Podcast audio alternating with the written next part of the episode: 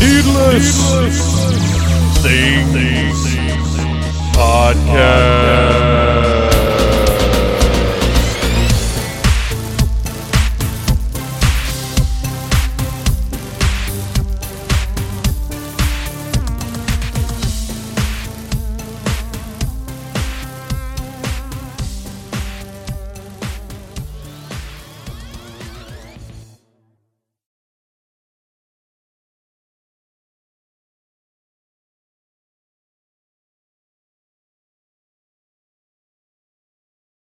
Season's greetings, Phantomaniacs.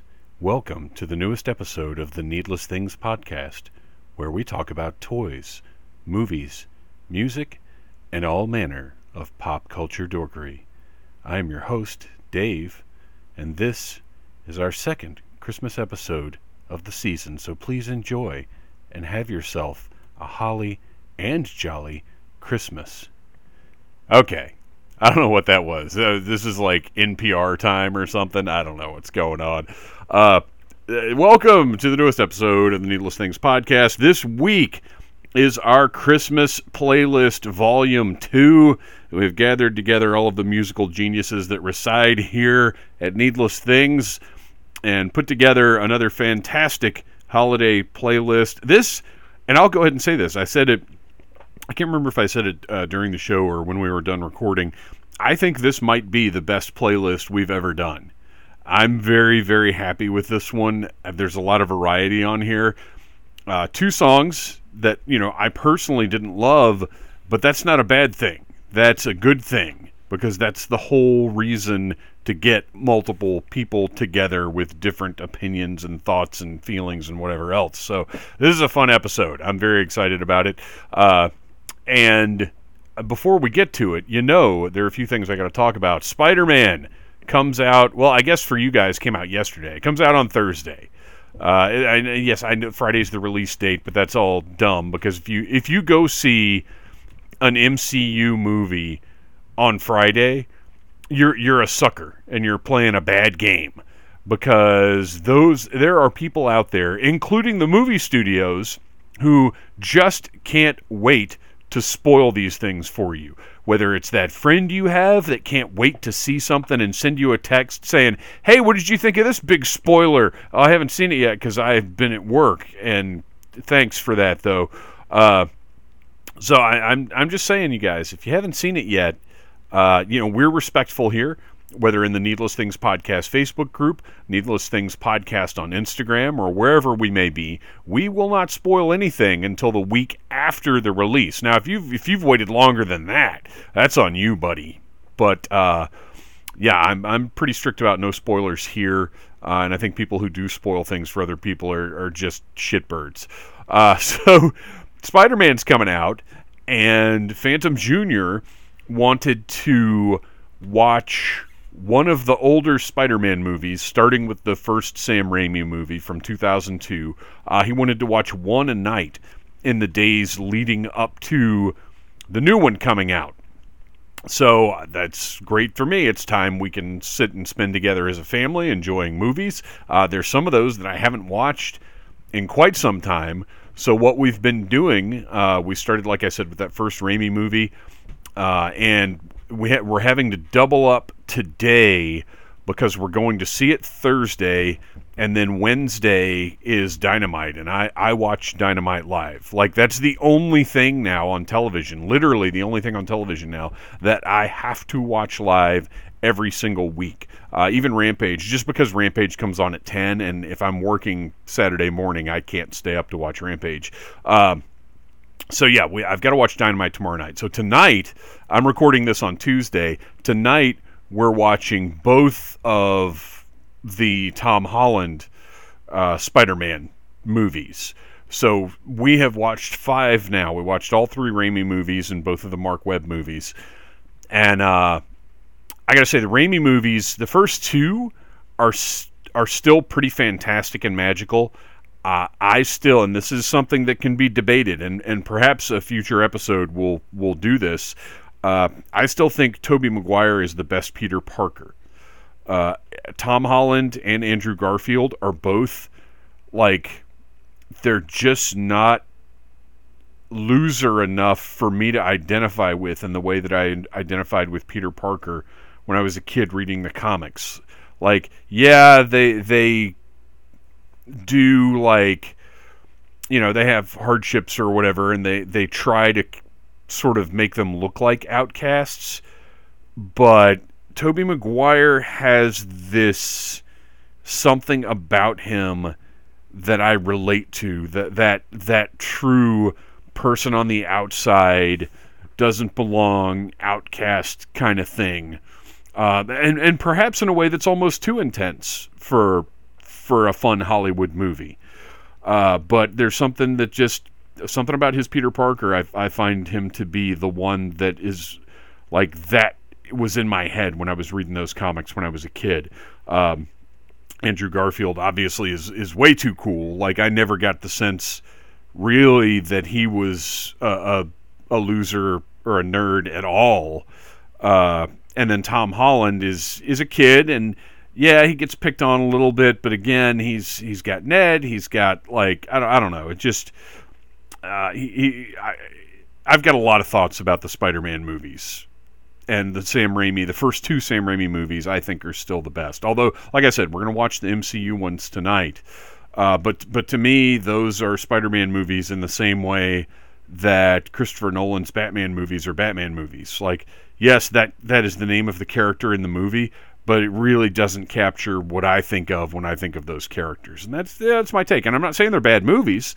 I think the Tom Holland movies are fantastic, and you'll notice I'm saying Tom Holland movies while I say Mark Webb and Sam Raimi movies, because I couldn't even tell you who directed the two. Who did direct the two MCU Spider-Man movies? Okay, I have to look this up because that's crazy. Okay, so Spider-Man Homecoming. I hate doing this, but I also hate that I don't know off the top of my head who directed. John Watts. But here's the thing. Sam Raimi is my favorite director of all time. Mark Webb has Webb in his name. Very easy to remember. I couldn't tell you anything else that guy has directed, but I could tell you that Mark Webb directed two Spider-Man movies. John Watts, very talented guy, did a great job with the movies. Matter of fact, it's I don't relate what I perceive as shortcomings about those to him at all. He does a great job. Anyway, I've gone on way too long. We're watching Homecoming and Far From Home tonight, and I don't know if I do know. I have not watched Far From Home since we saw it in the theater, and I don't know why exactly, because Far From Home retroactively made me like Homecoming more. Because I had some big issues with Homecoming, and I think we did a review of it. If you go back through the episodes and look, Google does not really like Needless Things, so I can't look it up right now. But you guys certainly can. But when I went to get our copies, because we own both the Mark Webb movies on Blu-ray and both of the John Watts movies on Blu-ray, and when I went to get Far From Home, we hadn't even opened it. And now part of that is Disney Plus. So, like, if Phantom Jr. has watched it, it was... Well, no, it's not on Disney Plus, though. We just haven't watched that again. Anyway, my point here is there's a new Spider-Man movie coming out. It looks like it has the potential to be mind-blowingly good. I have trouble believing that they're not going to deliver on the things that people think they're going to deliver on, or the studio, by this point, would have had to step up and say, look, guys, you're going to have to manage your expectations a little bit here. But I don't know. I don't know what it's going to be. I don't know how big it's going to be. I'm just really, really excited because it looks insane. And the last Marvel movie I saw was kind of a letdown. So I'm hyped up for one that's going to be fun and exciting and engaging. And potentially has tons and tons of surprises and mysteries and wonderful things about it. So there you go. That's what's been going on the last few days in my life. And I do actually have something Christmassy to talk about here before we get into our Christmas playlist. I am not sure if I've mentioned these before or not, but it's worth mentioning again because new ones have been added. So, Fresh Monkey Fiction who is a toy company that does all kinds of crazy stuff. They're doing the Eagle Force Returns figures that I'm so excited about. If you listen to Audible Interlude, a G.I. Joe podcast, the first Friday of every month, where we talk about G.I. Joe adjacent things as well, I'm pretty hyped about Fresh Monkey Fiction's Eagle Force Returns figures. Well, they are also using the same system of pre-order to determine if they're going to make them via BigBadToyStore.com, which, as you know, BigBadToyStore.com. I need, as soon as I'm done recording this, I'm going to send them an email like, "Hey, can we do a thing?" Because I talk about you guys all the time on the Needless Things YouTube channel and the Needless Things podcast. So BigBadToyStore.com. If you go on there and you look up Naughty or Nice Collection, you will find a number of Santa Claus action figures and elf action figures. Oh, and nutcrackers also. And a couple of Krampus figures.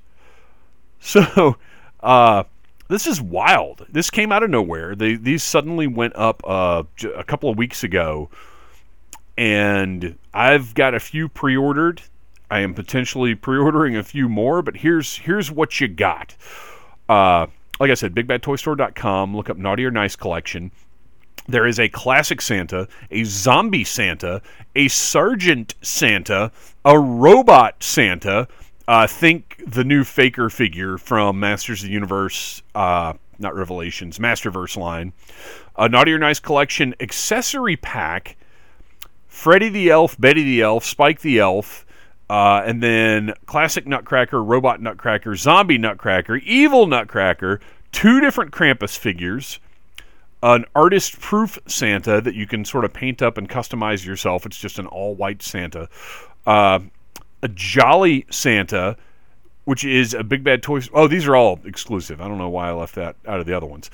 Jolly Santa, Jack the Frost Elf, and Pirate Santa. Yo, ho, ho, ho. They have not used that in any of their marketing for that Pirate Santa. How do you miss that low-hanging fruit? So, these are all the Santa Claus figures and the Krampus figures, which are Santa suits with Krampus heads. Although the one Krampus figure, let's see. Yeah, it's Santa suits with Krampus heads and tail and hands. And then like evil, like lumps of coal and evil looking stocking and present. And then there's a Santa or a Krampus in a black and green Santa suit, like a black suit with green fur trim with a lot more accessories. He's like a deluxe figure. He comes with a cape, a bag, some evil looking cookies and black milk, coal. These are wild, you guys. So all of the Santa figures are highly articulated 1/12 scale figures, 6.5 inches tall. They come with, each one comes with different accessories, but this is a traditional looking Santa. He's got the boots with the buckles on them, the white fur trim, the big wide belt with the gold buckle, and then the heads are all a little bit different depending on what he is. The Jolly Santa comes with glasses, and the classic Santa, I've actually been meaning to look and see what the difference is. Classic Santa just looks a little more classic. He's got rosy cheeks. I actually prefer the classic Santa between these two. And he's got one head with his hat on, and then another bald head that is just fantastic. I prefer classic Santa, although Jolly Santa is great as well. But classic is just the one. That's the one, you guys. Gloved hands, ungloved hands. These things are phenomenal. So all of these different Santa figures. The Sergeant Santa is wearing red, white, and green camouflage and has aviators and a cigar, and like his beard is trimmed completely differently. It's like a military-looking beard, and he comes with an RPG and a shotgun. Oh, and a helmet.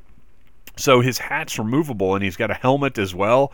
I want this. I don't know if I can justify getting it, but I want it. And then Robot Santa, like I said, think Faker. He's got robot hands, a half robot head with red eyes, and he also comes with the shotgun. Oh, and a completely skinless robot head with the beard. These are wild. Please go check these out. Take a look at them. Pirate Santa has a candy cane hook hand and pirate flag themed present stockings. He comes with a cutlass. These are crazy. These are absolutely crazy. I want them all to happen. And basically what it is if Big Bad Toy Store gets enough pre-orders for them, then they go into production. I believe the first few Santas... Actually, let's check Fresh Monkey Fiction real quick. And I hate that I'm Googling so much stuff here while I'm talking to you guys today. But I am recording this one a little early because of, like I said, our Spider-Man schedule. Here it is, Naughty or Nice Collection. This should show what has been... Okay, Pirate Santa has been added. Pre-order goal, figure counts. Okay. So here is our current count from FreshMonkeyFiction.com. Classic Santa is happening. Zombie Santa is happening. Krampus in the black suit is happening. Robot Santa is happening. Sergeant Santa. They're all happening. Like everything. Okay, some of the elves have not made it yet. There's one elf that looks like Elf on a Shelf. That is Freddy the Elf. That one, or is it Foodie? What does that say? Freddy? I don't know. Whatever. The elf that looks like Elf on a Shelf has made it, unsurprisingly. Betty the Elf has made it. Spike the Elf has made it, and he's Naughty Elf. And he looks like he's in basically Buddy from Elf costume, and then the accessory set, which comes with the cape, a couple of stockings, a bunch of presents. Like the accessory set, even if you don't want Santa and the elves, this accessory set is great for your Christmas display, just to have. So currently, ones that have not made it yet, the Artist Proof Santa is at 133, Jolly Santa is at 285, Pirate Santa is at 0, but he just went up the other day, so they may not have updated him yet. He's also got a peg leg, I'm just now noticing. Frost Elf is at 207. And then the Nutcracker figures, it looks like there's not much interest in those. None of those have been unlocked yet. And there you go. Oh, and the difference here, I totally forgot to mention this. The Elf figures and the Nutcracker figures are 5 points of articulation. Now, they still have interchangeable heads and accessories and things like that, but they are smaller. They're 3 3/4 inch figures, so they scale properly with the 6.5 inch Santa figure. So it's perfect. I love this. I love mixing forms in order to get proper scaling, because if the elves were the same height as Santa, it just wouldn't look right. So technically the elves and the nutcrackers are also 1/12 scale, but they're using a different form factor in order to get them to be the right size to go with Santa. I love it. So like I said, I let Phantom Jr. pick out a Santa and an elf to pre-order. I pre-ordered Classic Santa, and I don't think I got an elf. I don't like the elves enough to get those. Although if there was one that was just straight up Buddy the Elf, I might go for that. But I kind of want a couple more of these Santas. I want Sergeant Santa and I want a Krampus. So I got to think about what I'm going to do here. But anyway, please go check those out. They're fun. They're fantastic. I love it. This new way of selling that Fresh Monkey Fiction and Big Bad Toy Store have figured out of... Let's throw these things up. Let's put up the renders and see how people react. And once we hit our minimum pre-orders, we'll say they're going into production. I love it. I really, really like this. And these are all expected fourth quarter of next year. So, I mean, their intent is to have them in your hands for Christmas next year. And now, obviously, we all know how that's been going lately. But I got to think they've got a plan in place. And, I mean, Fresh Monkey Fiction has been making... figures for years and years and years now, so they have the factory contacts. They know what they're doing. So if they say we're going to get these to you by next Christmas, I think there's a good chance. You know, if you rule out catastrophe, I think there's a good chance it'll happen. So there you go, you guys. That is more than enough intro for me. It is time now to move on to some holly. Jolly, celebratory, wonderful Christmas music. This is, as I said, I think the best playlist Needless Things has produced. So check it out. Pour yourself some eggnog, unless you're one of those weirdos that doesn't like eggnog, and then I guess drink some beet juice or whatever it is your bizarre palate enjoys, and enjoy our Christmas playlist, Volume 2.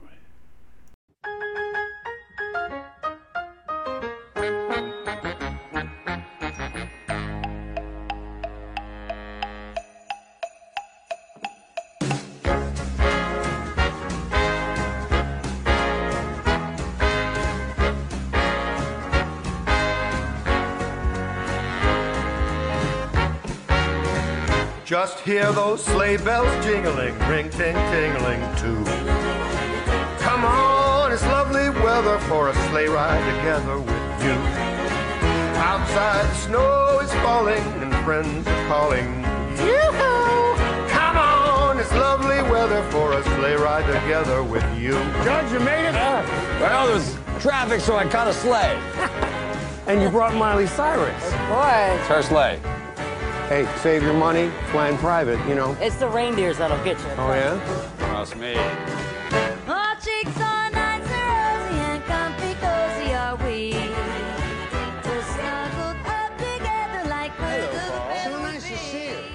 I thought I'd make a martini. You know, I feel like I always open these with it's that time of year, but I got to be more specific, really, because we do this several times a year now. So it is the time of year to put up the tree, to hang out the lights, to consider others in your thoughts and what they may enjoy, what they may like, and to celebrate a general sense of joy, togetherness, and hope for humanity.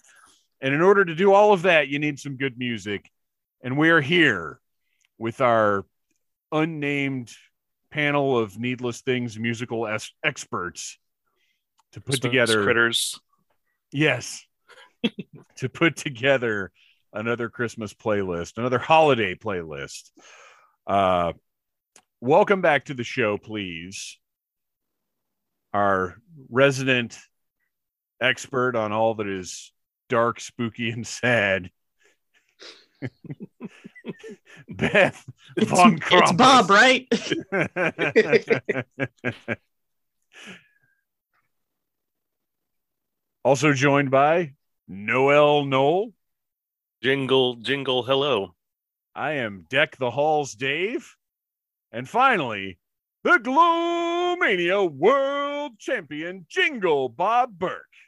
Ho, ho, ho, motherfuckers. And now that see, that's fine. But the other thing that we were talking about before the show is not fine. That's really the only rule there is. All right. We've gotten past probably the most awkward intro ever. Sorry, guys. I'm a little off my game right now. We got to talk about songs. So I'm going to zip on down and find our order and see who is going to kick us off this year to set the mood, to set the tone, to guide us in our first step on this path towards holiday glory. Bob, are you up to the task? Yes, sir, I am. I actually picked what I think is probably the most fitting song to describe not only this eclectic little group we have assembled here, but probably most of the people listening as well, most of the people in the Facebook group, and pretty much anyone on the internet, period, actually. And that is going to be this classic from Rudolph the Red-Nosed Reindeer. We're a couple of misfits, we're a couple of misfits. What's the matter with misfits? That's where we fit in. We're not Daffy and Gilly, don't go round willy-nilly. Seems to us kind of silly that we don't fit in. That was We're a Couple of Misfits. And honestly, like I said, what better way to describe us and probably most of the listeners in that song. To me, it's a great moment in the show, on the soundtrack. Kind of really sets the mood for what everyone's feeling at the time, like Rudolph and Hermie and everyone. But something interesting I actually didn't know until just recently when researching the song a little bit. I learned that in 1965, this song and the actual scene in the movie was eliminated completely in favor of a new song called Fame and Fortune. It was reinserted, giggity, back into the movie in 1998 when they remastered it. What? Yeah, never knew that. Yeah, I'm seeing articles on that right now that I didn't see before. How crazy is that? So wait, during my childhood, the versions of Rudolph that I saw didn't have this song? No, sir.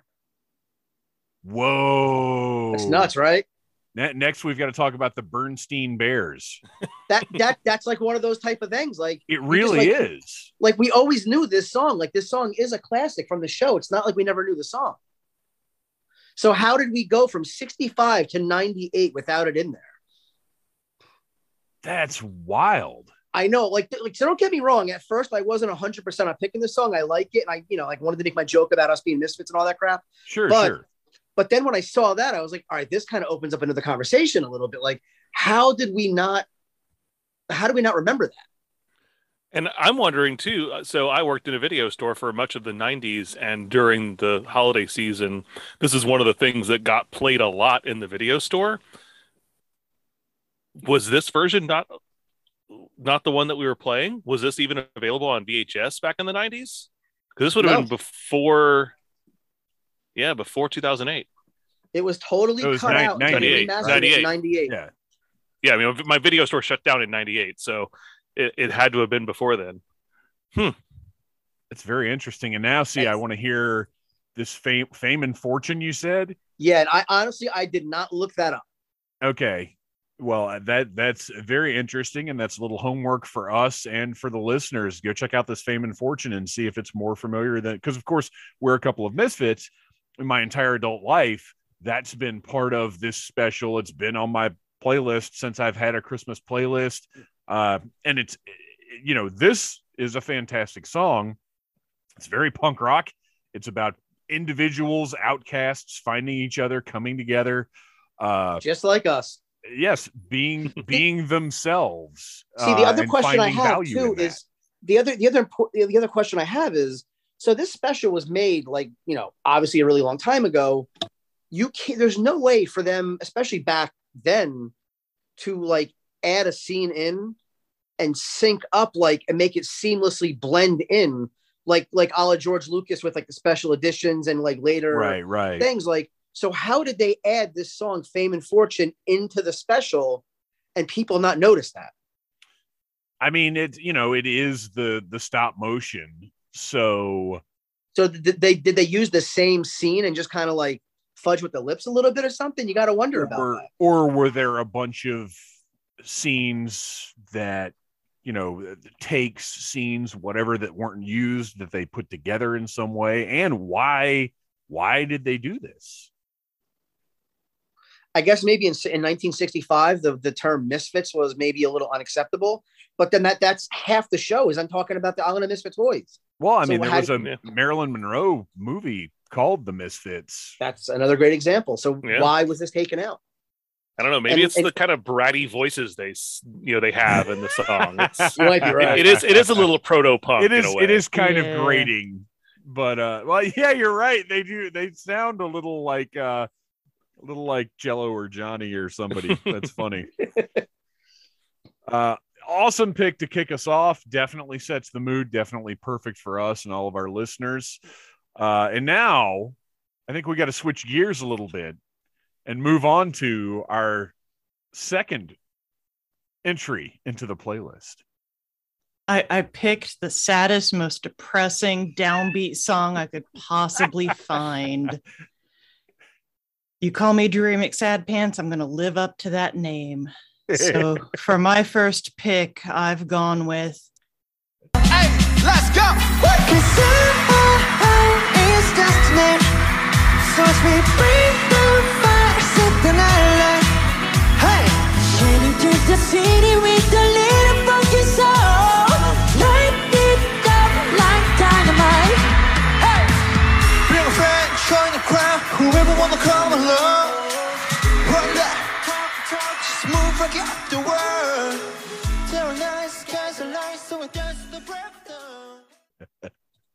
Dynamite Holiday Remix by BTS. I got a lot of questions here, but please. I think we all do. Tell us where the fuck this came from. I actually have been listening to a lot of BTS this year. I've always been a J-pop fan. It's an easy transition to get into K-pop from there. if you like American boy bands, how can you not like Korean boy bands? This is the same leaning as NSYNC, Backstreet Boys. If you like those guys, how can you not like BTS? And if you know the song Dynamite, and how could you not? It was a huge hit. You might think that they just took the song Dynamite and put a bunch of bells and orchestra shit in it to make it a Christmas song. That's what I think. That's exactly what we all said before you came on. I think that was kind of our consensus. And if you thought that, you're absolutely right. That's exactly what they did. But that does not change the fact that this is a holiday song, because they did perform it as such. Remember when I said at Halloween that if BTS had Halloween songs, you'd have been in trouble? I just so happened to find a Christmas song for you, so you're welcome. So, hey, does that mean you can take like a Cannibal Corpse song and put bells behind it and now it's like a Christmas song? Yes. Can we do that? They choose to do that. Yes. Yes. Yeah. Well, you cannot do it for them. The artist has to do it. It has to be their choice. But I guess then it becomes a cover song, and that's another show. Right. Exactly. Yeah. There was a local radio DJ who I'm going to mention later on in the show multiple times tonight, who used to actually play just regular songs and just play jingle bells over them around Christmas time to Christmasize them. So it would be like, here's an REM song. We're just going to shake some jingle bells. So was it convincing at least? I mean, it works. You don't have to have great rhythm to sync jingle bells up to a 4/4 rock song. So yeah, when this video started, I was like, wow, this is super Christmassy. I'm surprised. And then as I was attempting to decipher what the hell they were singing, I realized two things. One, that this music just isn't for me. And I enjoy Backstreet Boys, NSYNC, even the occasional New Kids on the Block song, particularly if it's a Christmas one. But there's something about the vocal presentation just didn't do it for me. But this video is absolutely phenomenal. If they had completely different voices, I would have loved this. Just put it on mute like I did. Visually, this video is fantastic. The way that they dance, like, they're a lot of fun to watch. They clearly don't take themselves too seriously. They're having fun making this video. It's a great, silly, fun Christmas video. It's awesome. Looks like they had a blast. Yeah, definitely. So I appreciated it for that. But something about their vocals didn't get me. That's at least it didn't make any of us sad. Right? Yeah, I did not feel sad at all. I was extremely happy watching this. Well, let us move on now to our third pick, made by the man who was named after the holiday. That's right. Born in May, named after someone born at Christmas. So for my first pick this round, I decided to go, I'm going to say, a little outside the box. So for my very first pick tonight... Wow, you know it's Christmas and my heart is open wide. Open wide. Gonna give you something so you know what's on my mind. What's on my mind? A gift real special, so take off the top. Take a look inside. It's my dick in a box. It's in a box. I'm going with The Lonely Island featuring Justin Timberlake, Dick in a Box. So if for some reason you've been living under a rock for the last 15 years, this was a cultural phenomenon 15 years ago. Even I had heard this. This came on SNL in 2006. I think a few months after Lazy Sunday, which was the first big Lonely Island song to hit it big. This was a huge viral sensation. YouTube was still fairly new at this point in time. So this was one of the videos that really kind of helped cement YouTube as a giant player. You saw this everywhere in other media. There were references to it. People wore it for Halloween the next year. We still see people dressing as characters from this video at Dragon Con every now and then. Yeah. And it really helped to make SNL, which had kind of fallen out of favor with most people. It really brought it to a younger audience, really for the first time in a while. And back in the late 2000s, it was a big resurgence between the 2008 presidential election and between the Lonely Island stuff that really kind of helped make it a relevant program again. One thing that's interesting is that they actually had to compromise with the FCC before this came out. The word dick is bleeped 16 times. And when you first see it on SNL, of course, that word is never heard. So I remember talking to people the next day and they thought that they were using another word for penis. But dick works much better than cock for this, for this particular song. And this won the Primetime Emmy Award for Outstanding Original Music and Lyrics for 2007. I did not know that. Emmy award-winning song with Justin Timberlake and Andy Samberg basically doing a Color Me Bad impression and flashing their penises to their lady friends at Christmas time. 10 years after Color Me Bad had any relevance whatsoever. More than that, that was like 13 or 14 years after Color Me Bad. Well, yeah, I guess it would have been. Yeah, because they were 91, maybe. Yeah, I mean, well, when did New Jack City come out? Right. But I mean, they wanted to, like, the idea behind this song before they even got Justin Timberlake on board was Andy Samberg wanted to do like kind of a 90s R&B song. Yeah. So he was thinking more along the lines of like a Tony, Tony, Tony or something like that, and then, I guess working with Timberlake, they came up with this idea, and I mean, the rest is history. These two characters were revived in several other songs that had videos. They did Mother Lover, and they did the three-way song. So none of those were quite as big as this one was, but you know, and obviously it's something you can enjoy all year, but it is specifically referencing Christmas and other festive holidays around this time of year, multiple times in the song. Well, and I think it honestly gave Justin Timberlake a little bit of a boost as well, just as far as not being such a like babyface pop star. Right. Yeah, it helped to solidify him as more of a mainstream star that like, because I didn't care much about Justin Timberlake up to this point, but with this and then the stuff he was doing when he became an actor and was doing more movies, it's like, okay, I take this guy seriously now. It's not just a silly pop star. He's not just a product of a machine. Right. Yeah, great pick. Something I never even would have thought of because honestly, even though it's about gifts and it is a, I guess it came out around Christmas, like it was intended to be Christmas themed, but it did sort of transcend that. So I don't even think of it that way, but it absolutely belongs. And come on, isn't it the gift that just keeps on coming all year? But yeah, I was not watching Saturday Night Live when this came out. I heard about this. Matter of fact, it might have been at one of the Christmas parties that I used to go to years and years ago that somebody like mentioned it and showed it to me. And I was like, oh, that's actually pretty funny. I guess maybe I'll check Saturday Night Live out again. And I don't think that lasted, but I mean, I was still watching SNL on a regular basis at this point, and I just remember when it first came on and I was like, all right, I'm digging the parody. And it's just the reveal, no pun intended, when the actual chorus comes along, you're like, oh my God, they went there. Like, this is not what I was expecting.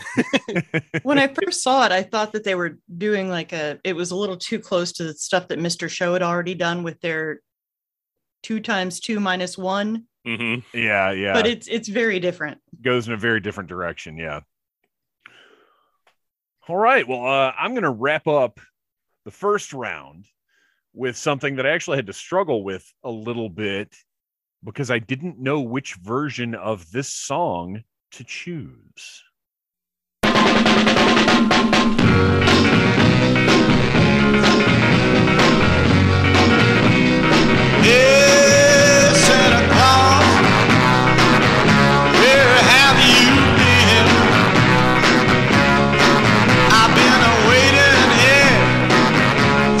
Let you in. Yeah, Santa Claus, what you got on your back? Is there something for me? And I ended up going with the original by the Sonics, and that is Santa Claus. So the reason I'm even aware of this song, or of the Sonics for that matter, is because They Might Be Giants released an album called Holidayland in 2001. That was a couple of older Christmas themed songs, and then this cover of the Sonics song Santa Claus. And I've always just really loved that song. And I was going to pick They Might Be Giants version for this. And I thought, you know what, let me go back and listen to the Sonics version again and see. And I went with their version, and obviously both belong on any respectable Christmas playlist, but the Sonics version has this really nice garage rock stripped down. It's honestly, it's just more fun than They Might Be Giants version. And don't get me wrong, I love that version. The cover is great. It's fantastic. But as far as just something to pop up out of nowhere and just enjoy as a good rockin' Christmas song, the Sonics version is awesome. I love it. Agreed. It's very just upbeat. It's happy. It's a good holiday song. It's funny because I knew of They Might Be Giants version of the song. I was aware of the Sonics and have actually listened to a lot of Sonic stuff on like old garage rock compilations from the 60s. I never knew that they did this song and that they were the original ones to do this song. So if any song that we've learned about today becomes like a staple in my playlist, it's going to be this version. Yeah, it's great. And it's one of those things. And obviously They Might Be Giants are a very unique band that do everything their own way. But they're two very different songs. Oh yeah. Yeah. I didn't know that was a cover. And I also know who the Sonics are, but I've never heard it before. And I just thought it was a They Might Be Giants song. And then I heard it. And I was like, oh, okay. It's not a They Might Be Giants song. Well, and that's how good they are at sort of making songs their own I could say that about probably most of the covers they've done in their career. Unless I sat and looked at the liner notes, I didn't realize that it was a cover. I'd go back and be like, oh, wait, this is some obscure band I've never heard of. Or in the case of one song, this is the Allman Brothers, and I just didn't know of this song beforehand. But yeah, awesome song, great rocker, and definitely belongs on the list. I'm just thankful that people weren't quite as litigious back in the 1960s, so I could have 100 garage rock songs that can break out into Hang On Sloopy or Louie Louie at any point in time. And this one could be either one. Well, and the Sonics performed both of those in their careers. Yeah. So great pick, great song, easy song, because anybody is going to enjoy this one. All right. It is time to move on to our next round. And Bob, I know you've got a good one for us, buddy. Oh, yeah. I'm taking us down a darker path for this one. I'm really excited about this one. One of my favorite artists. I kind of used him on the Halloween list, and I'm very happy he has a Christmas song, too. So for my next pick, we're going to go with this rocker. Christmas time is here again.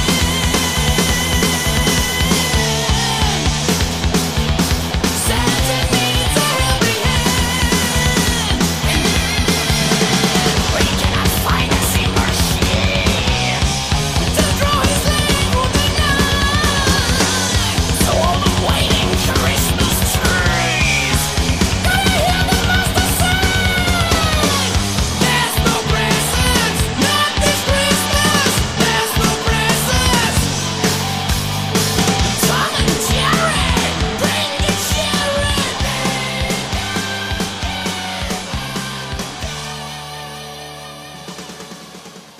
That was King Diamond, No Presents for Christmas. This is early in King's career. I want to say I think it's like then Conspiracy era.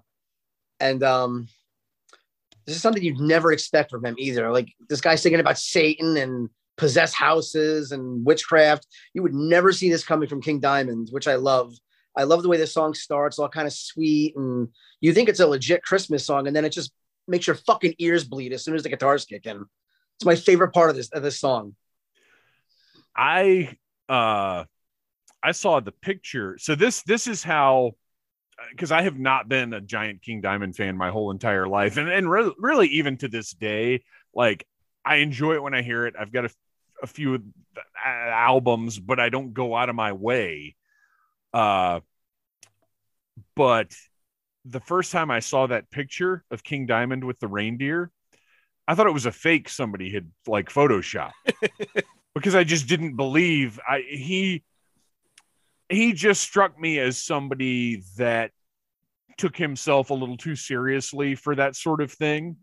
And anecdotally, if you're not aware, there is a song from the Aqua Teen Hunger Force soundtrack done by Mastodon. Oh gosh, I can't remember what it's called right now. But anyway, one of the members of Mastodon happens to do a pretty good King Diamond impersonation. And King Diamond really, really didn't like that. Really? He was pissed about the song? Yes. And so for somebody that would have that reaction to that, you just wouldn't think of them as somebody who would do a silly Christmas song. And yet here he is. That picture is legit. This song is real and is hilarious, but also just killer. And it's also... even stranger, not only is this song real, this was the first single the band ever released, is what I found out when looking really? At this. Yes, right, this was their very nuts. First single they ever released in 1985. Because even listening to it, I'd heard this before. I thought this was later. I thought this came out in the 90s. The production actually sounds very 90s. But no, 85.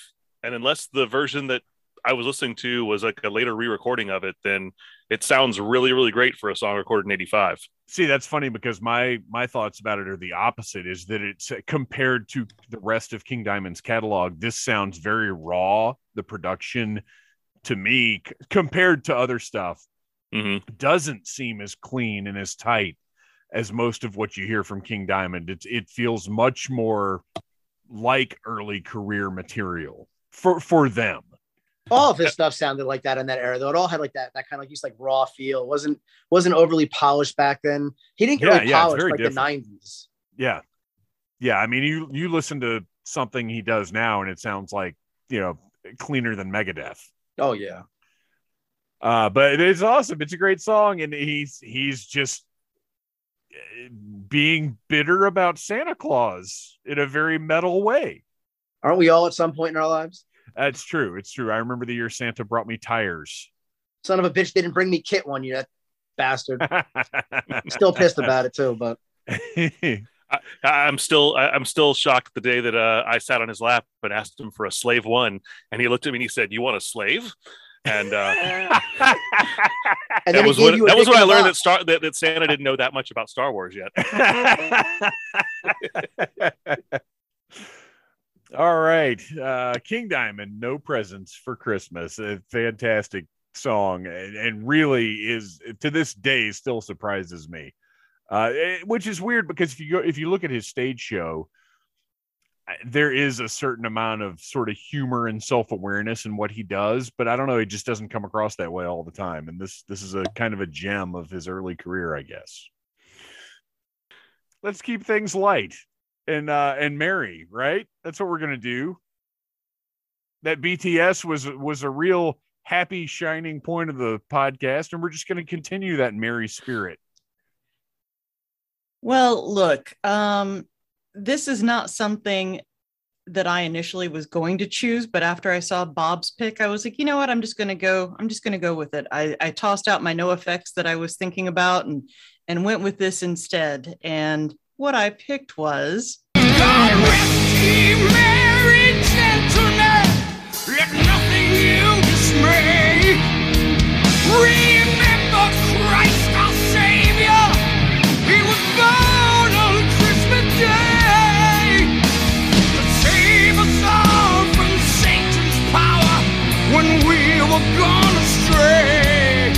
Oh, tidings of comfort and joy, tidings of comfort and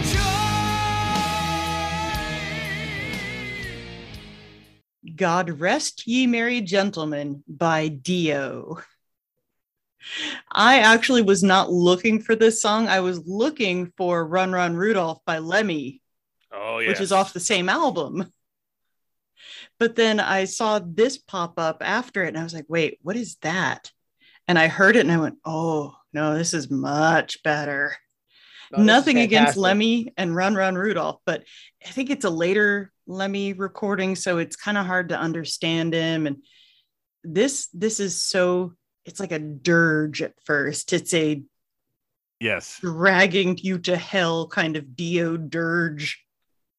And it does pick up a little bit. I was pleasantly surprised towards the middle of it when they started kind of rocking.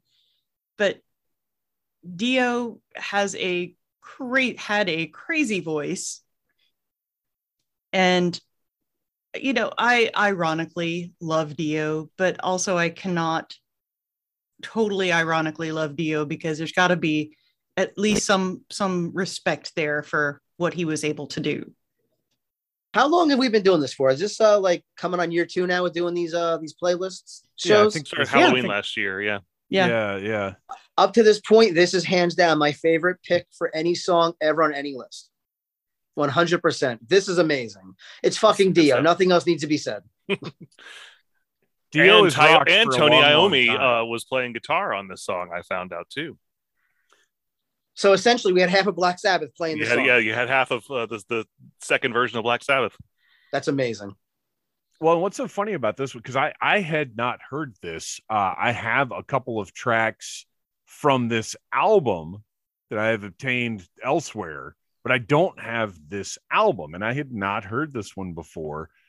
And what's funny is, you know, Dio, even with Sabbath, kind of lightened Sabbath up. And his own music, you know, with Dio, the band Dio, is generally, it's metal, but it's a little brighter, more upbeat.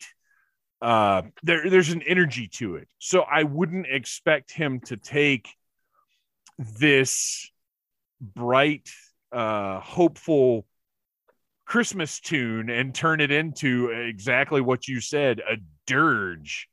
And that's what it is in the beginning. So when it, because I was totally expecting upbeat, like Neon Knights style. You were expecting Ride the Tiger? Yeah, right. But for Christmas, Ride the Christmas Tiger? Yeah, absolutely. And instead, like, we got this really, got this really like dark presentation that was something different and interesting. And I actually appreciated it for that, because we've got the Twisted Sister Christmas album, which is phenomenal. We've got the Monster Ballads, which is great. So we have a lot of upbeat metal Christmas tunes. So it was actually kind of cool to get one, especially from Dio, who could achieve, I think, 7 octaves with his voice, I believe is correct. So to get that from the master was awesome. This is a fantastic pick that I was completely unaware of. So kids, when your mom says that metal music is from the devil, play this. He talks about Jesus a lot. Yes, which is odd to hear too. Actually, I know. And remember, the devil horns are actually Christian imagery that he got from his grandmother. Yeah, that is correct. And now for flashing those on video, you owe Gene Simmons $1,000. That's right. Yeah, my gosh. Look, my grandmother was Italian. I'm okay. I can do it all I want. She actually had the pendant around her neck growing up. So I've always considered that like that's my grandmother's symbol. Noel originally had a different pick, but we had to reconsider because one of really the only rules of Needless Things is we do not discuss the nature of Santa Claus. And that came up in your original pick. So, Noel, what is the alternate that you, under duress and protestingly, chose? So we actually just mentioned that the mid-2000s period, we had a lot of really fun, like upbeat metal compilations and other Christmas albums, like Monster Ballad Christmas and Twisted Sisters, Twisted Christmas. But another one that came along those lines provided our next pick, which is... Everybody pull the shades, lock the door, like you did before, and have a naughty, naughty Christmas, and a down and dirty new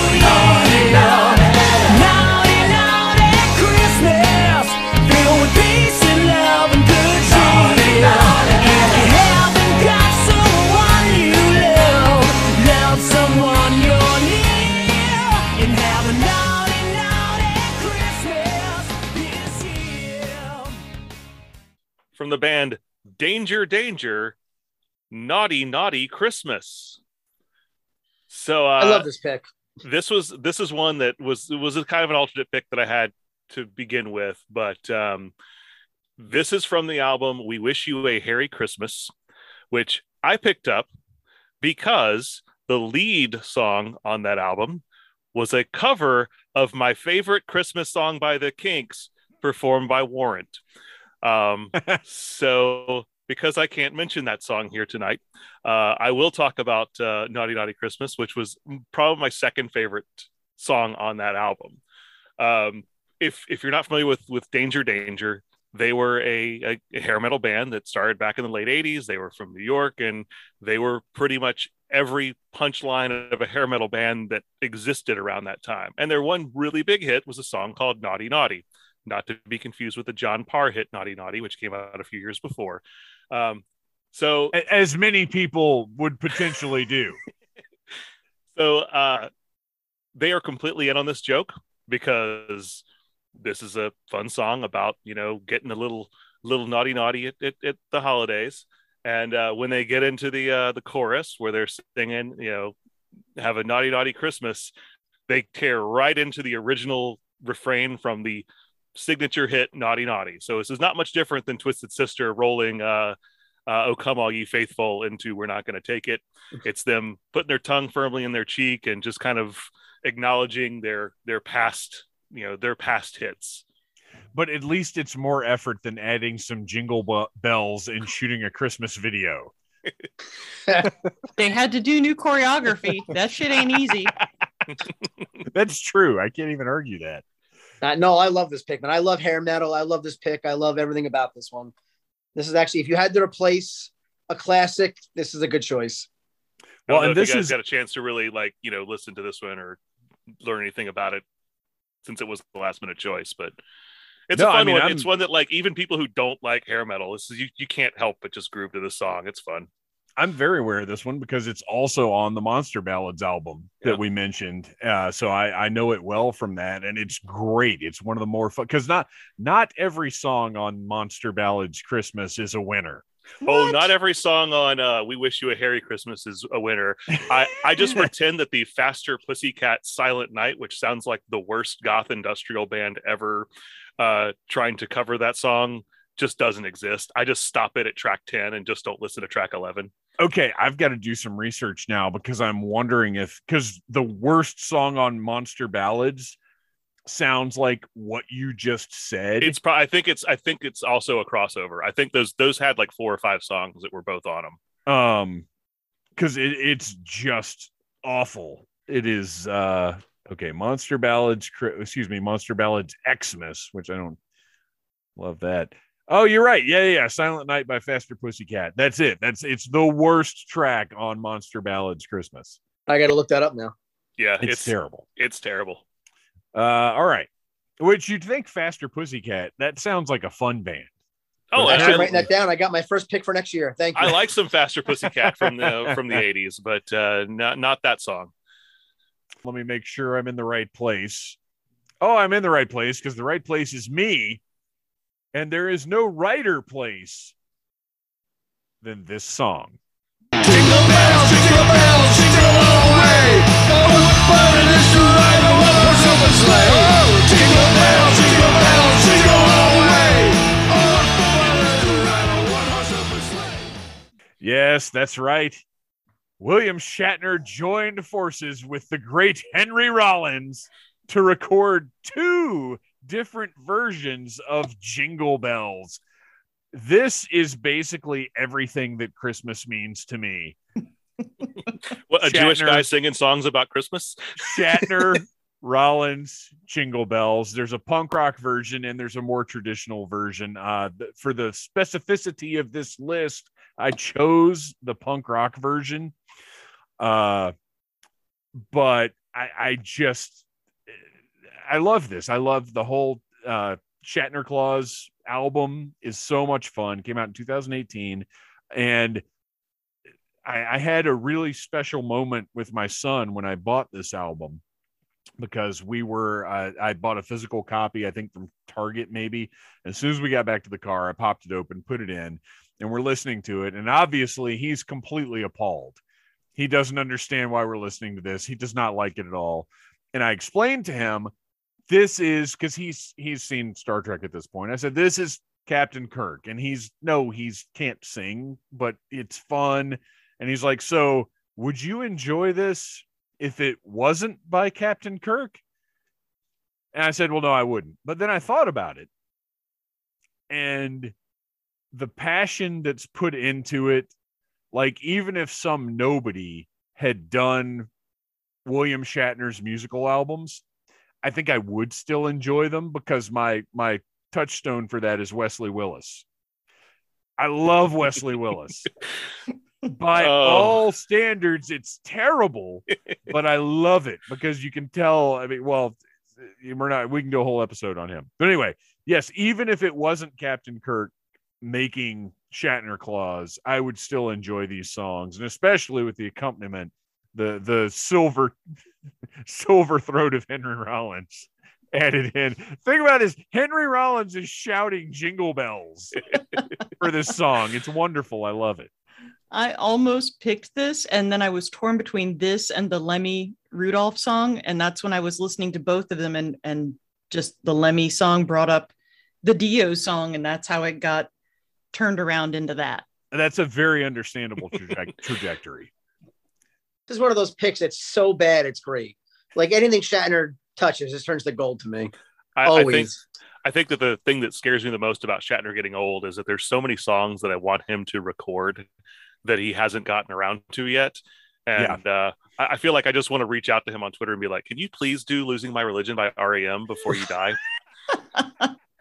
Please. Hey, there's the next show playlist idea. Songs we want Shatner to cover.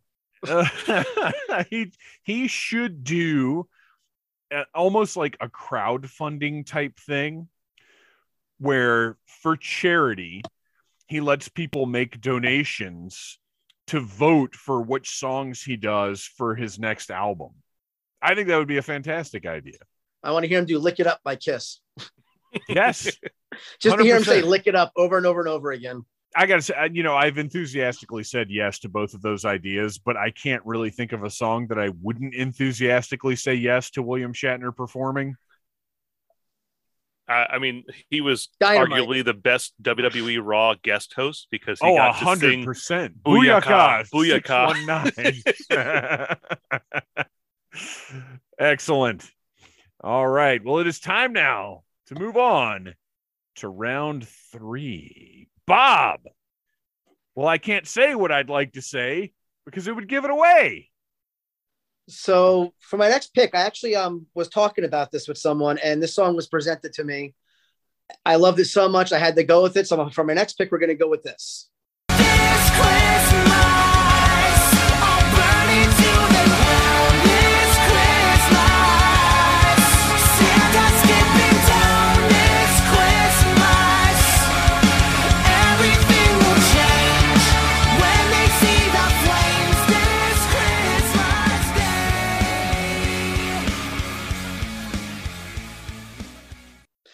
I was a band I never heard of called Set It Off.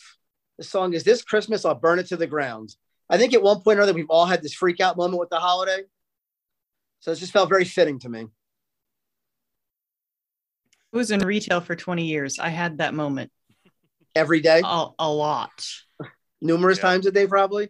Yeah, I've been in retail during Christmas, and it's the worst. So you had never heard of Set It Off before this? I have no idea who this band is. I still don't. Well, I will never forgive you for making me hear of Set It Off. Why? Is anything other than this bad? This is the worst song that has ever been chosen in the history.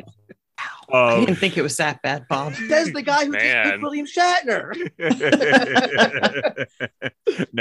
He thinks it's worse than Dynamite. That's bad. This was not my kind of punk. No, me either. But I like what the song said, and for an added creep factor, I thought the video was actually really badass looking, really visually cool. Oh, the video was cool. I like the video. I did too. It was really just the guy's voice. Yeah, I'll give you that. Yeah. But it was like, well, one, it's something different. It's something that everybody can relate to. And you're right. The video was something that I had not seen before. You know, you throw glow in the dark scorpions up in your rock and roll video, and I'm going to be compelled. And as like, the glow in the dark champion, that's also what sold me. It was like, yeah, there you go. Once I watched the, oh yeah, this is it. You need to make some glow in the dark Christmas scorpion magnets with Santa hats on them. Yes. That's your, that's not that's a bad idea. Big moneymaker. Absolutely. The four of us are the only ones who get it. This was, yeah, but that's fine. That's sometimes that's the best stuff. That's true. As long as we each buy 1,000 of them, he's set. Yeah, it'll be fine. It'll be fine, which I'm sure we'll all do. I'm taking no, this was now. This was an excellent pick. It fits right in. It's just that as soon as that guy started singing, I was just like, "Oh, Lord, make yeah, this oh yeah, 100%. I agree with that. I love the words. I love the vibe of the song. Yeah, yeah, and it's. Well, I like it because it's more genuine, because there's so many shit on Christmas songs that it's kind of become a like a farce, almost like it's almost like a lame trope. But this is the way this one's presented. It feels like a genuine sentiment and not a ha ha ha, we're going to make fun of Christmas. Like it didn't come across like that. It came across like you said, the frustration of dealing with retail at Christmas, or the frustration of like not knowing what to get people or how to get the right thing or whatever, like all of that rolled into one. It did the job, and it felt different and genuine. This was a logical evolution from Bob Rivers' 12 Pains at Christmas. Yeah. Yeah. I was just thinking that too, actually. All right. Boy, I don't know. I got to tell you, Beth, you're a wild card tonight. I don't even know where we're going with your picks. I mean, I do, but for the sake of the show, I'm going to pretend like I don't. You're going to say I sent them to you way in advance. No, I know.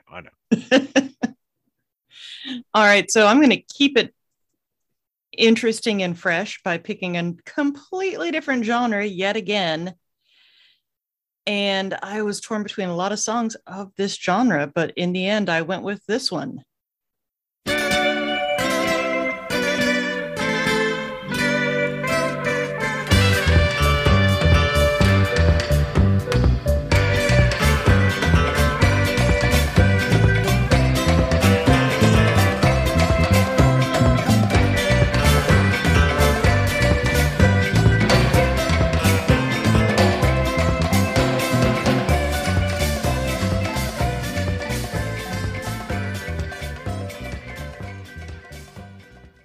Holiday Fortnight by The Specials.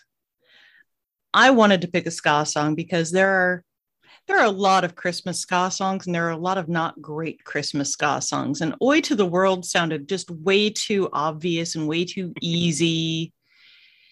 And I'm not going to pick a Real Big Fish song because that's not real ska. Fuck Real Big Fish. Real Big Fish. Real fake ska. Oh, it's not real ska. So I picked a real ska song by a real ska band. It's an instrumental, which I know is a little off for this show. I don't know that we've done instrumentals before.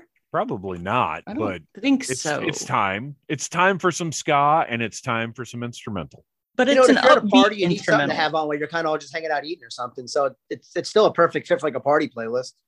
And I don't think that The Specials really have a lot of instrumentals. In fact, this is the only one that I can think of. I mean, like, you know, Guns of Navarone, sort of. I mean, if Pick It Up doesn't count. Yeah. But if Pick It Up didn't count, then there would be a lot of more instrumental ska songs in the world. It's true. I loved this. I had never heard it. I'm not any kind of expert on The Specials, because when you start throwing around the term real ska, I fall asleep pretty quickly, as I literally did during a Scatolites show at the Masquerade. But I do enjoy The Specials, and this was great. This was such a nice piece that I just had never heard before. I almost picked a Toaster song, but that was merely because that's the band that I honestly, I thought about. I've seen the Toasters more than I've seen any other band in my life. I've seen the Toasters at least 10, 12 times. I've heard this is on what, More Specials, right? It's on their second album. Yes. And I've heard this song 100 times and it's never like been something I've ever associated with Christmas. It's not overtly Christmassy, and that's one of the things I like about it. And that's one of the reasons, as a Christmas song, it never ground down my will to live. Well, I think that's what's great about it, though, is as part of a Christmas playlist, it fits right in, but it also works as just a song. I got like a tropical kind of vibe, like something you feel like in Hawaii or something. Yeah. Well, it in a weird way, it almost felt like a spiritual successor to Mele Kalikimaka. Yeah, like it kind of has that vibe to it. Yeah, I can see that. It just pissed me off, like when I heard it, because it made me mad that I live in like a cold state. Look, it's a different kind of fun, but it's still a fun song. It was trying to keep it mixed up. Call me Dreary McSad Pants again, motherfucker. I mean, I'm sure I will. We have a Valentine's episode coming up. Oh, yeah. Oh. I'll take it to some dark places this year. All right. Moving on. Noel, please tell us about your next pick. So maybe I'll take us down a dark road tonight. Because for my third pick, this is one that has a little history I'll talk about. I'm going to go with... Let us toast this cold and empty Noel with a song. That's not a bad idea.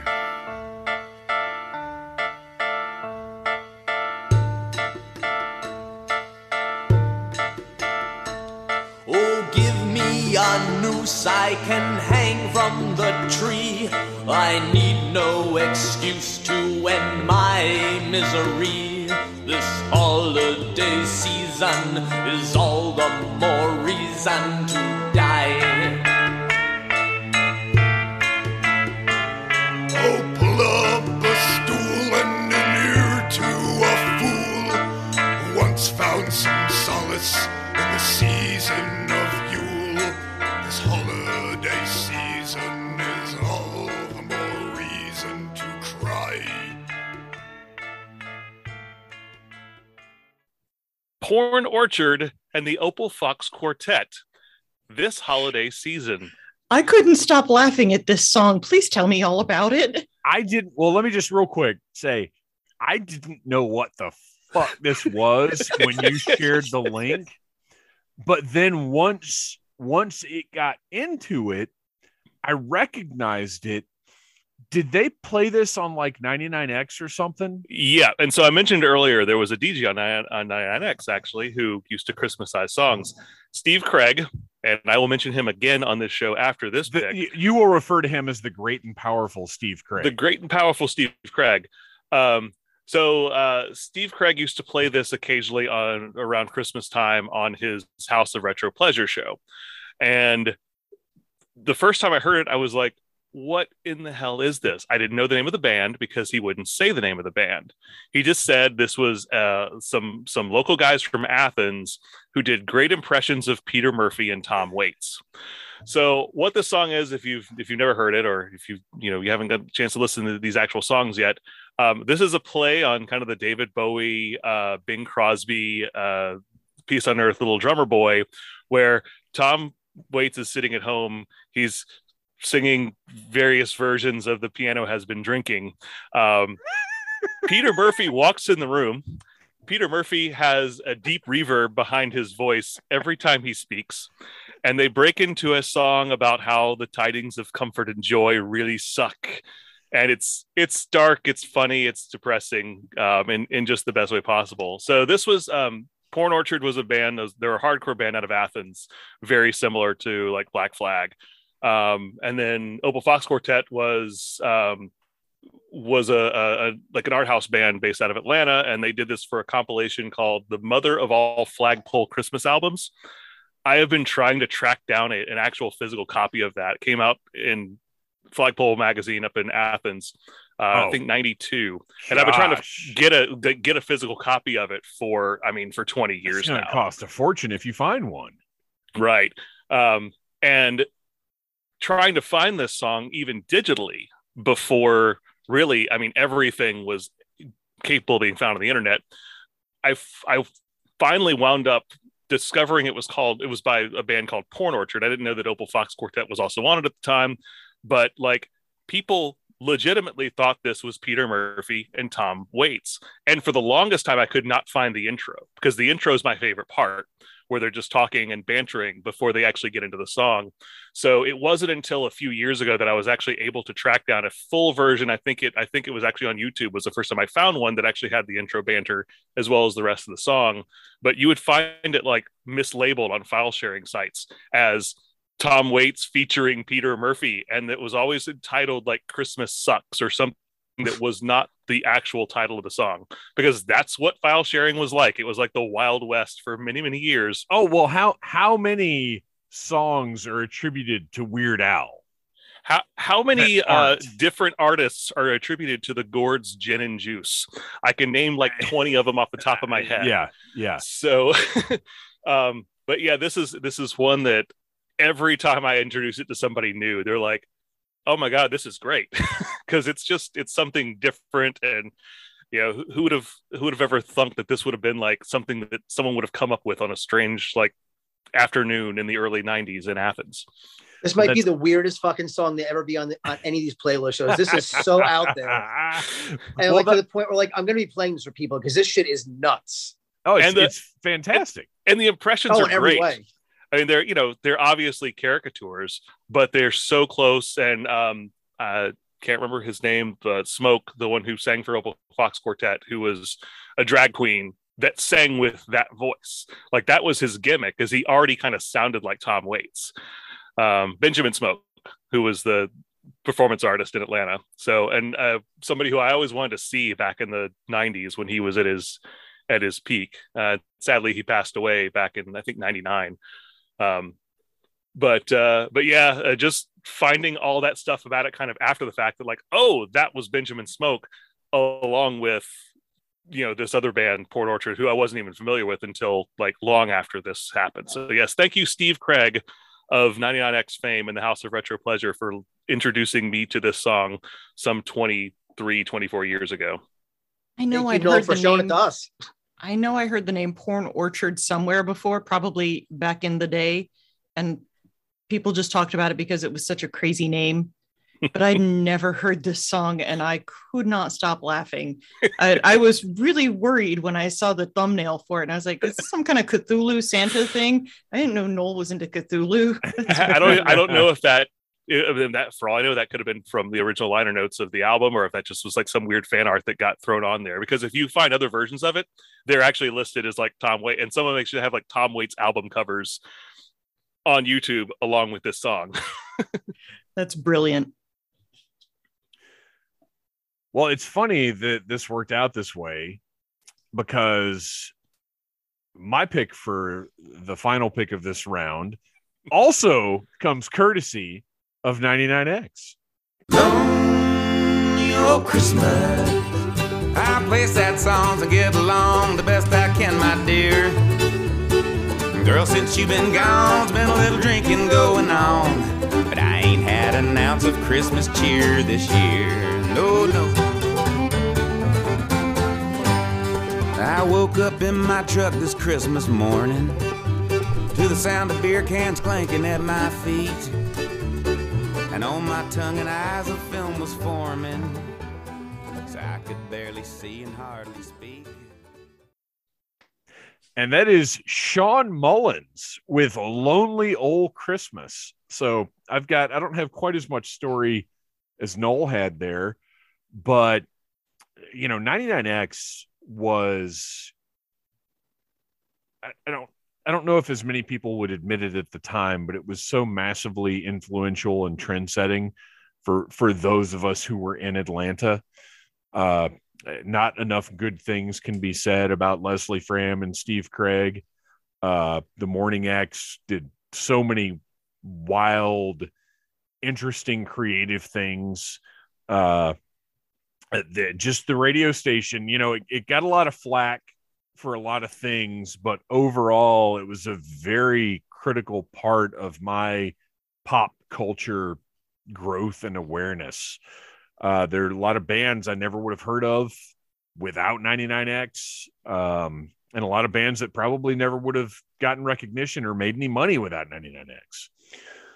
But Sean Mullins is somebody who was kind of weirdly always present, and I guess because is he from Athens? Is that right? Atlanta. Oh, from Atlanta. Yeah. Okay. So Sean Mullins' big song was Lullaby, which not for me at all. Once again, thanks Steve Craig, because he's the one that broke that song nationwide. So this song, Lonely Old Christmas, is much more up my alley. And I never would have thought of Sean Mullins as making anything that sounds like this. And I don't know how much of this kind of music he might have made. It's a very traditional bluegrass song. And it incorporates the elements of humor and despair that the best bluegrass puts together. So it's listening to it. It is, and this is probably part of why I love They Might Be Giants so much, is it's very upbeat and catchy and has a great momentum. But listening to the lyrics, it's extremely depressing. And I love that kind of stuff where you have the sort of two forces battling, but Lonely Old Christmas, it's just a fun, great song that I came across because 2 years ago, I went to a local record store, Warehouse Music, CD Warehouse. Warehouse Music is no longer. CD Warehouse still exists. CD Warehouse, and they had a bin of 99X Christmas albums, and this is something that 99X did for several years, where they would put together compilations of sort of alternative Christmas music called 99Xmas. Woo, brilliant. But they had a couple of the 99Xmas albums just in this bin. And I was like, oh my gosh, where did these come from? Because these things are from, you know, the mid to late 90s. It's very unusual to find these CDs just laying around. And he was like, yeah, this guy just came in and had this pile of these and said we could just put them on the shelf here. So I grabbed the ones that he had, and this song was on there. And there are a lot of good songs. This 99, I think it's the second volume of 99Xmas. It will provide me with songs for years to come. There are a lot of good songs, but this was the best one by far. And it was recorded literally in an afternoon, just put together and released on this album. And it was actually very difficult to find. It's not on YouTube. I had to send you guys a link on SoundCloud for you to even hear it. So one, were you familiar with this already? Which if you were listening to 99X back then, you probably were. But two, were you kind of aware of what was behind it? I probably heard it at some point in time. It didn't sound familiar when I was listening to it this time. So I know that I saw Sean Mullins play at an Oxford Books once. Oh, wow. The Oxford Books, the big one downtown. Yeah. When there was such a thing. I saw a bunch of people there. I saw Michelle Malone there. Just random people would just show up and play there. I don't remember this song, but obviously it might not have been Christmas time, so it might not have been appropriate. Right. And also bluegrass isn't really something that's in my... You're not. That's not my wheelhouse. No. Yeah, not usually in my au revoir either. And I will say, I was definitely skeptical because, oh my, Sean Mullins' Lullaby is one of my most hated songs of all time. Oh yeah, I can't stand it. I would change, because I've worked in a couple of places where, you know, 99X was just what we played in the store, or I listened to it whenever, and that song was a channel changer for me. I never would have expected this from that guy, and now I've got to find out if he's made more bluegrass, because if he has, I want it, because this is great. Now, Bob, You come to us from the north, where bluegrass is but a whisper from far, far away. Yeah, there's a reason I've been quiet for this whole segment. I know none of this. This is all like, it might as well have been the Dynamite song again. I know nothing of any of this. I mean, I did like the song. I got very, it was a little more of like a depressing Christmas song, a little bit is kind of what I got out of it. Yeah, yeah. I've never heard it. I don't know who this guy is. So this is like, you guys are speaking a foreign language to me right now, but I did enjoy the song. So yeah, for the listeners, you can find it on SoundCloud, and apparently that's kind of it, which is interesting. But it was made specifically for that 99 Xmas CD, so it's not like it was anything that ever got a wide release. And with that, it is time for the traditional speed round that isn't always very much of a speed round. Bob, why don't you kick us off? I hate to go back to the well more than once, but it's a good well. I can't help it. This is probably my favorite Christmas album. For someone who doesn't like Christmas, this gets me in the spirit every year.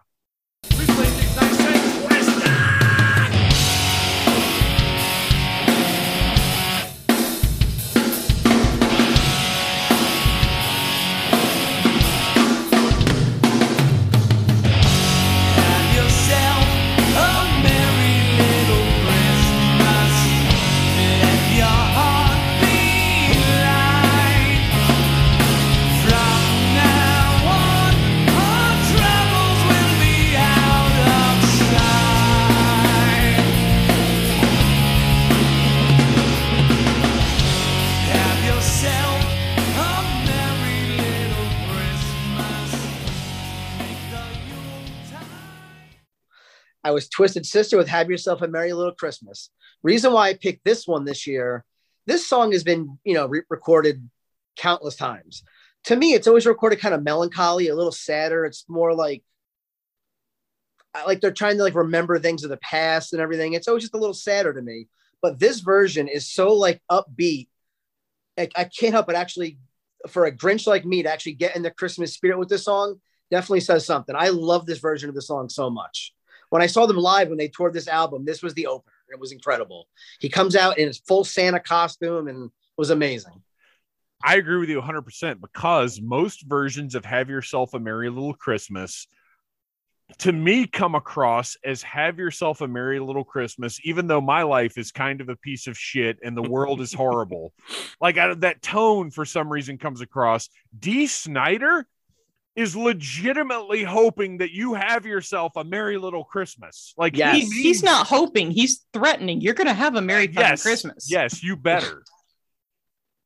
100%. Even to the like the like the end of the like ho ho ho, let's go. I love that so much. Oh yeah, it's fantastic. I love this because this kicks off that album right before the O Come All Ye Faithful, which is the second track, and there's literally three different versions of the same song on the same track. They start with the traditional one. And then of course, Dee Snider comes in and says, Hey, what is this? And then they go into like the rock version. And then it's like the extra rock version is the third time they go through it. So I've always appreciated this as well. Probably my second favorite version of Have Yourself a Merry Little Christmas after Mr. Hanky's. That's an awesome one. And I love that one too. But that's an example of a version of it that's a little melancholy and somber. Yeah. Because it kind of is. It is like a little sadder. I'm sorry. I'm just basking in the idea of Dee Snider being joyful at Christmas. It's such a wonderful thing. And for any of the listeners, if you don't have Twisted Christmas, what's wrong with you? Oh, it's so good. Just and look it up on YouTube, type in the song and then live after it. You got to see him come out in the Santa costume. It's amazing. All right. Now we're going to take a little turn here, and it's a turn that I appreciate because I'm no longer pretending that I don't know what the picks are, I guess. I'm really consistent like that. Beth, this was great. It was a tough choice. I was torn between this and a Futurama song. And I remembered that I did a cartoon last year. So for my speed round pick this year, I still went with a joke, but a different joke. And that is... Stephen, there's another holiday to celebrate this time of year. Another holiday? see, it's Christmas Eve. That's right. There's Christmas Day. Yes. And America's Christmas, the 4th of July. There's one more.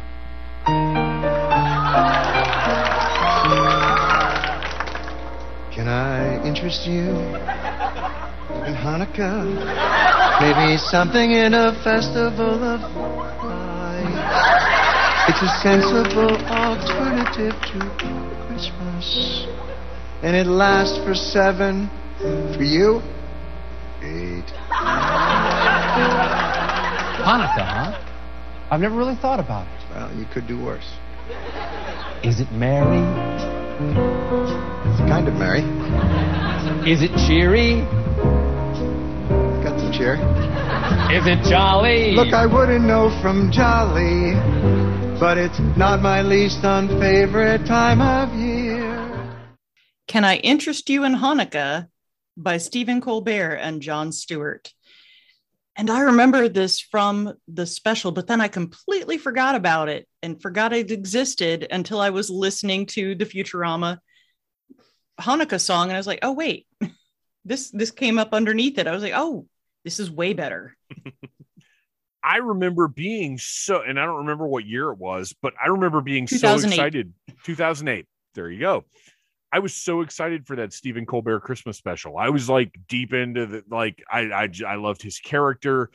And I remember like being excited for that special in the same way I was excited for, like, you know, the Peanuts Christmas, you know, special or whatever, like just that being a thing. Like you though, I'd completely forgotten about it. Same thing. How is that even possible? Cause it's so good. It's so good. And I am an anti-Christmas person, and I always find the colors of Christmas, all the overdone, twinkly, garish lights and the red and the green. Hanukkah's got their shit together. Blue and silver and just some candles. That shit's classy. We have our joint Hanukkah Christmas thing going on in the house right now. So I can definitely dig the Hanukkah. You've got vibe. The best of both worlds. Yes. Right. And come on now, we all got underwear for Christmas. That's not saying Hanukkah gets a raw deal. You get underwear at Christmas. Absolutely. But it's in a way, it's the most entertaining pick on the list, because every single person listening to this should go look up Can I Interest You in Hanukkah right now, which I had to. The original link you sent when I went to look at it earlier today was dead. Yeah, it was dead yesterday too. Oh wow! When I sent it was working. Yeah, well, that's the one I watched. It was. I found it on Vimeo. Yeah, that's the one I found was on Vimeo. But if you Google, we're all adults. We know how to Google. So Jon Stewart, Can I Interest You in Hanukkah? Or just look up the entire Stephen Colbert Christmas special. I got to imagine it's on. What's Comedy Central? Is that Paramount? Yeah. So maybe it's on Paramount Plus, because I want to watch the whole special now. Yeah, I want to go back and watch the whole thing too, and just listen to it. I was like, I wonder who composed this, and I kind of had an idea, and I was right, and it makes me very sad because Adam Schlesinger of Fountains of Wayne was one of the people who composed this, who was also responsible for like the music in That Thing You Do and lots of other like really great musical projects over the last few decades. And he was, of course, one of the first celebrities to pass away of COVID last year.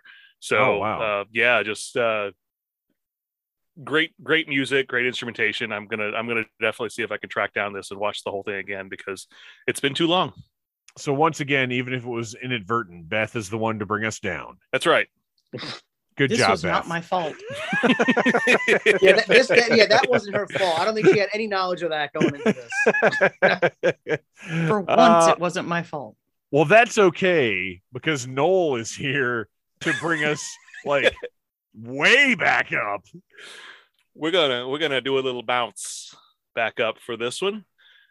For my last pick, speed round, if you will, although I might want to extend it a little bit.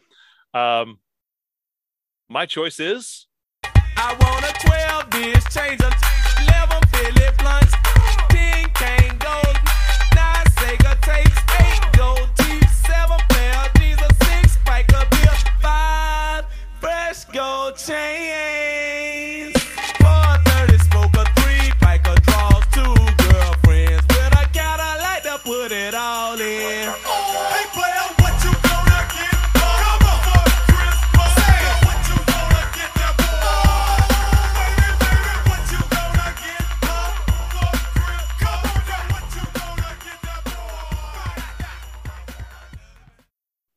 What You Want for Christmas by the Quad City DJs, 69 Boys, and K-Knock. I would just like to say I am deeply ashamed of myself for not having heard this before. Me neither. Isn't this, I mean, first of all, Miami-based music, it's just my favorite thing in the world. It's really transcendent. Is. There's just something wrong with you if you just can't enjoy a little Two Live Crew or Quad City or, you know, any of those. I agree. But yeah, tons of fun. I think I don't think I heard this until I heard Pete play it at Trivia probably about 10 years ago. And I was like, how do I not know this song? How is this not in my playlist? So I immediately went out and found it. If you haven't heard this, there are two versions of the 12 Days of Christmas that essentially get run down in this song. One, of course, by the Quad City DJs and one by K-Knock. The Quad City DJs, they want 12 disc changers, 11 Philly blunts, 10 karat gold, 9 Sega tapes. That's right, Sega tapes. Sega tapes. What are you, my grandmother? 8 gold teeth, 7 pairs of jeans, 6 pints of beer, 5 fresh gold chains, 4 30 smokers, 3 packs of draws, 2 girlfriends, and a Cadillac to put it all in. Not to be outdone by K-Knock. She wants $1,200, 11 pairs of shoes, 10 fingernails, nine packs of weaves. I have to stop you. $1,200. That's like you're aiming high. You know what? If I'm going it's to just wish, one Christmas. I'm going to wish for an amount of money. $1,200. I'm sorry. At least you got the 10 fingernails, because you know, yes. If you had gotten 11 or 9 fingernails, 9 packs of weaves, 8 male strippers, 7 bus passes, 6 diamond rings, 5 months free rent. Wait. So why 5? You would pick bus passes over cars. Well, 7 bus passes. Well, you only get the 7. Like, remember that they're diminishing returns the higher the number is, because like your sweet spot is like the 5 and 6, because those are the ones you get multiple times, but it's also multiplication. So someone do the math on which is the best day to get the most presents. Right. 4 bangles, 3 pocketbooks, 2 earrings. Well, and it doesn't matter if she has $1,200, because she also wants a man with a lot of money. Oh, well, there you go. So she's going to get that 12 times. But then you got to take the bus. You're going to drive you anywhere. You got to take the bus. Well, no, she needs those bus passes for the rare occasion when her man with a lot of money can't drive her around. Okay. Fucking Florida, man. Yeah. It's true. It is important to remember Florida. Excellent choice. Like I said, I cannot believe I was not aware of this song. Well, I'm going to bring it home with something that, since it was released, I cannot consider my Christmas complete without this. Now mama's in the kitchen cooking, the children all fast asleep. It's time for Santa Claus to make his midnight creep. Santa Claus wants some loving. Santa Claus wants some loving. Yeah. Yeah, I know there's something real pretty underneath the Christmas tree. I ain't had no loving all week. It's beginning to worry me because Santa Claus wants some loving. Santa Claus wants some loving.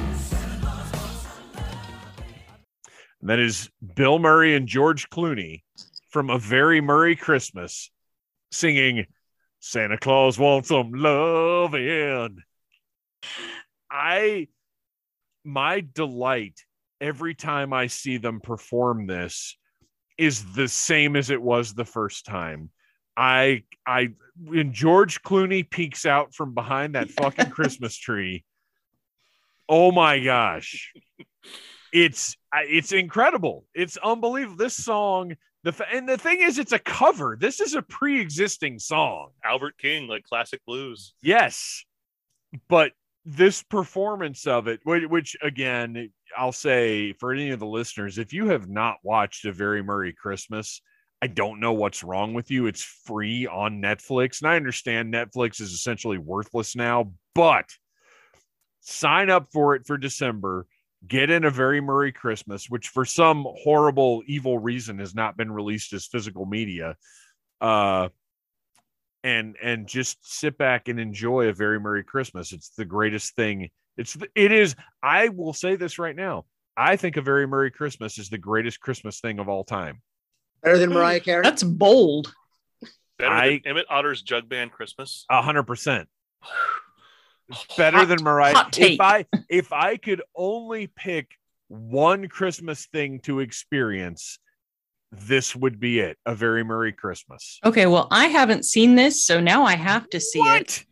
And I have Netflix, so I'm going to go watch this. You don't go out tomorrow night. Christmas, I understand, but tomorrow night I will watch this. You will thoroughly enjoy this, I guarantee. Well, I'd heard this song, but then when I watched the video, George Clooney's little head comes poking out each side of the tree, I couldn't stop giggling. That's the part that got me. I think you will thoroughly enjoy this. I really do. It's not schmaltzy Christmas stuff. It's what you would expect from Bill Murray celebrating Christmas. Oh, Bob's kitty. Yeah, she made a running. So yeah, I love this. So I'm going to assume. So Bob, have you seen A Very Merry Christmas? I have not. So I will definitely be watching it now. No, I have not seen it either. I'm going to watch it. What are you people doing with your lives? Living, watching non-holiday related material. But it's been out for like 4 years. Watching non-holiday related material. It's been out for 6 years. 2015. So yes, wow. It's been up for 6 years. I'm ashamed of myself that I haven't watched it, but you really. I generally try to be sort of gentle and forgiving on this show, but Noel, you especially should be ashamed of yourself for not having watched this. I barely watch anything on television. It's not television; it's Netflix. I'm going to watch it on a television. Well, that's true. I'm going to need to sit down on your phone in front of it and. Or a tablet, which is how I watch most of my Netflix. But yes, oh my gosh, I'm so sad. I honestly, okay, you know what? I want you guys to watch A Very Merry Christmas, and I want us to get back together next week, and we'll do a special episode where we review A Very Merry Christmas. I think you guys will thank me for this, and I think all of our listeners will thank us for these fantastic Christmas playlist. I think this is, the best playlist we have ever presented. And a fucking Dio on it. How can it not be? Even with BTS? Even with well, look, just because BTS isn't for me doesn't mean it isn't for everybody else. I think plenty of our listeners will absolutely adore, especially with the video. Because, like, if I had a Christmas video playlist, this would be on it. 100%, because the video is fantastic. So I think everybody will be very happy with everything that's on this list. Just throw Mariah Carey over that video and you're going to be in heaven. Yeah, you're right. You're right about that, my friend. I'm going to do that remix as soon as we're done here. Don't send it to me. Before we go, Bob, tell us what you're up to. Where can we find you online? I am literally up to nothing right now. Glowmania is on a well-deserved break. I don't even want to touch a paintbrush right now. But you can find me on Facebook and Instagram at Bob Burke Art. Glow-in-the-dark scorpions with Santa hats. I might have to kind of you've got some assignments. I might have to break my rule and do that. But you can find me on Facebook and Instagram at Bob Burke Art. I will be posting new stuff come springtime, but for now, I just got so burnt out. I just need a very long break from it. So I'm literally doing nothing and enjoying every single moment of it.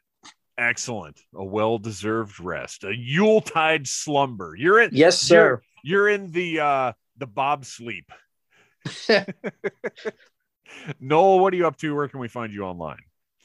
You can find me once a month on the Audible Interlude podcast, along with a couple of other fellas that you may have heard of here. But yes, we talk G.I. Joe and all sorts of other things. You can also find 25 years worth of material on dorkdroppings.com. And finally, Beth, I know you've got a busy schedule, but you managed to work in some entertainment that the people can listen to. Well, I'm hopefully working in some entertainment that the people can listen to in Execute Chapter 66, our Star Wars fiction podcast. Of course, I'm creeping around here occasionally, but yeah, we're wrapping up our Life Day content, and then we're about to take a break too.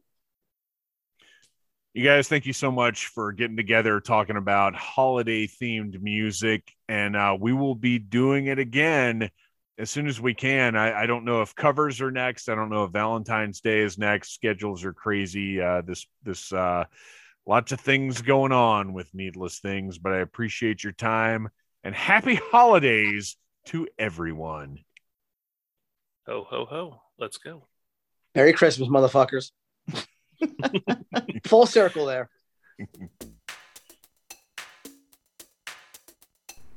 See, was I right? Those are great playlists. There was some stuff on there I'd never heard.